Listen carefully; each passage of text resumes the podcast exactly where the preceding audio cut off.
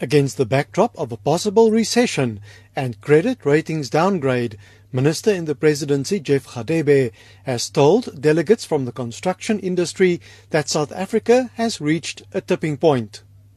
This moment calls on all of us as government, business, civil society, the youth of this country, all relevant stakeholders, of which Master Builders South Africa is one important industry to pull together to harness our comparative advantage and ask what do we have to do to change the stack of cards that we have been dealt, not the deck we had wished we had.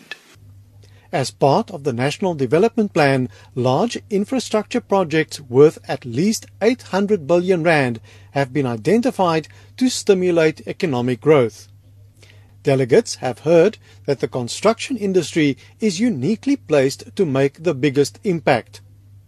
The chief executive of the Civil Engineering Contractors Forum, Webster Mfebe, however, says government infrastructure expenditure as a contribution to GDP is falling short of targets.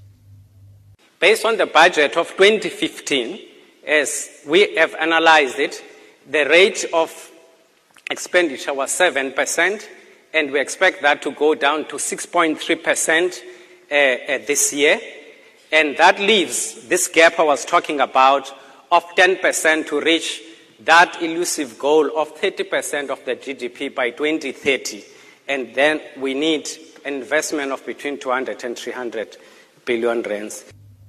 Against this backdrop, Radebe has told the Congress that government officials who fail to pay suppliers within 30 days should be criminally charged with transgressing the Public Finance Management Act.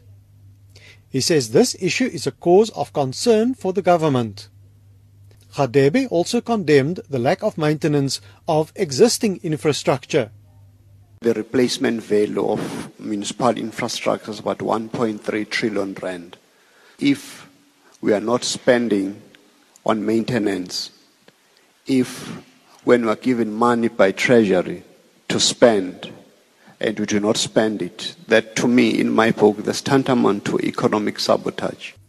Mfebe has pointed out that public spats between ministers and allegations of state capture further undermine the private sector's confidence in the government. Economist Adrian Saville has told the conference that in South Africa's case, government investment sparks private investment. Public sector investment in South Africa crowds in the private sector. And so we desperately need this delivery to happen.